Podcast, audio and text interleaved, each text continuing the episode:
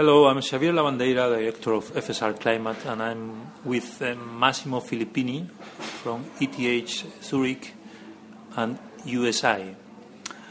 And I want to ask uh, Max, Massimo uh, what does he think of uh, energy efficiency as a contributor to climate change policies?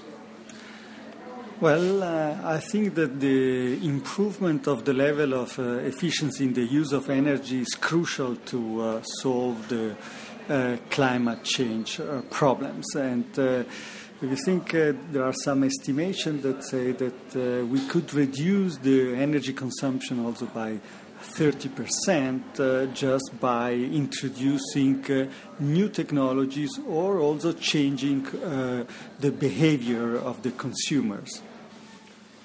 What type of policies uh, are better for you in this field? I know that this is a very wide uh, question, but uh, single policy combination. What do you think? Well, first of all, uh, I, I, would say that uh, if we want to understand the, the, energy issues, we should recognize that uh, behind the, the consumption of energy, we have a long-term investment, and this is one crucial point to understand then uh, uh, to understand why we need also some policy measures. Now, my first advice would be to say, well, we should uh, create the conditions in order to give to the consumers and also to the firms all information to to take a right decision, a right investment decisions. This means that uh, information, improving the, the information is very, is very important formation of uh, alternative investments uh, that they can do, the advantage and disadvantages of an energy saving house or an energy uh, saving cars. Uh, and then, uh, uh, if, um, and then, of course, as economists, we always suggest that we should introduce an environmental tax reform.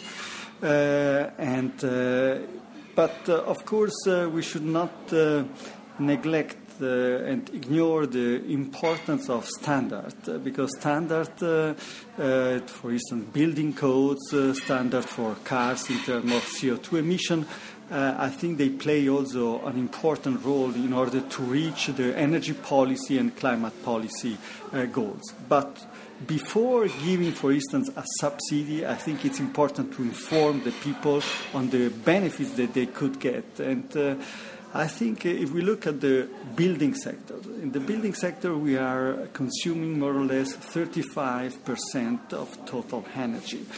And uh, when we are investing in energy saving house, we are also investing in, in our health because there are some co benefits. We are increasing the, the comfort in, uh, in uh, the, uh, the comfort, and this should not be underestimated. And sometimes I think, uh, uh, from the policy uh, energy policy point of view, we should underline more these co-benefits because then people could be really interested to invest more in energy-saving uh, technologies or energy-saving houses in order to get also other benefits from from the health point of view. I think on air pollution, indoor air pollution. I think on uh, uh, less uh, uh noise, more homogeneous distribution of the temperature within the within a house.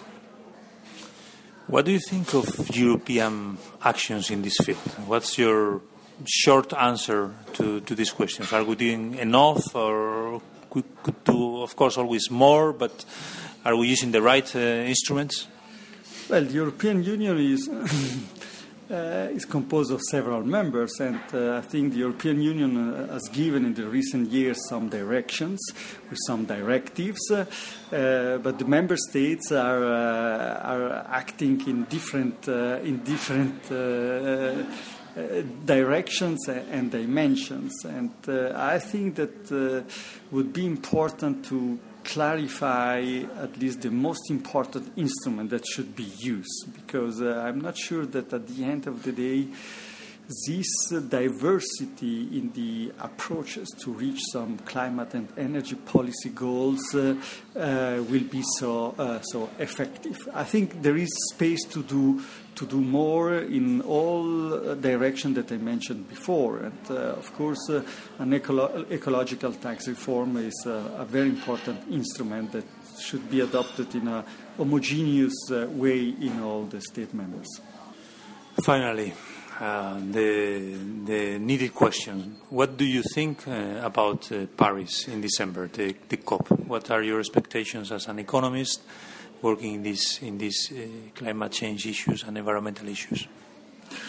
Well, I, I start by saying that uh, everyone or most of the people are interested in living in a environment or in a world where the quality of the environment is relatively high. So, from the rational point of view, everyone should go uh, should try to to push uh, solutions that uh, improve the quality of the environment.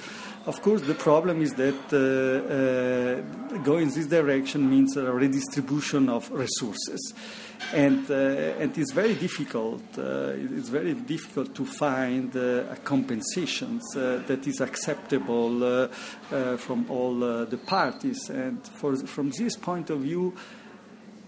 I'm not so optimistic that uh, this year in 2015 uh, the, we will find a, a redistribution key that will uh, uh that will uh, really convince everyone to support uh, an important change in the in the climate policy. Massimo, thanks a lot. It was a pleasure to talk to you.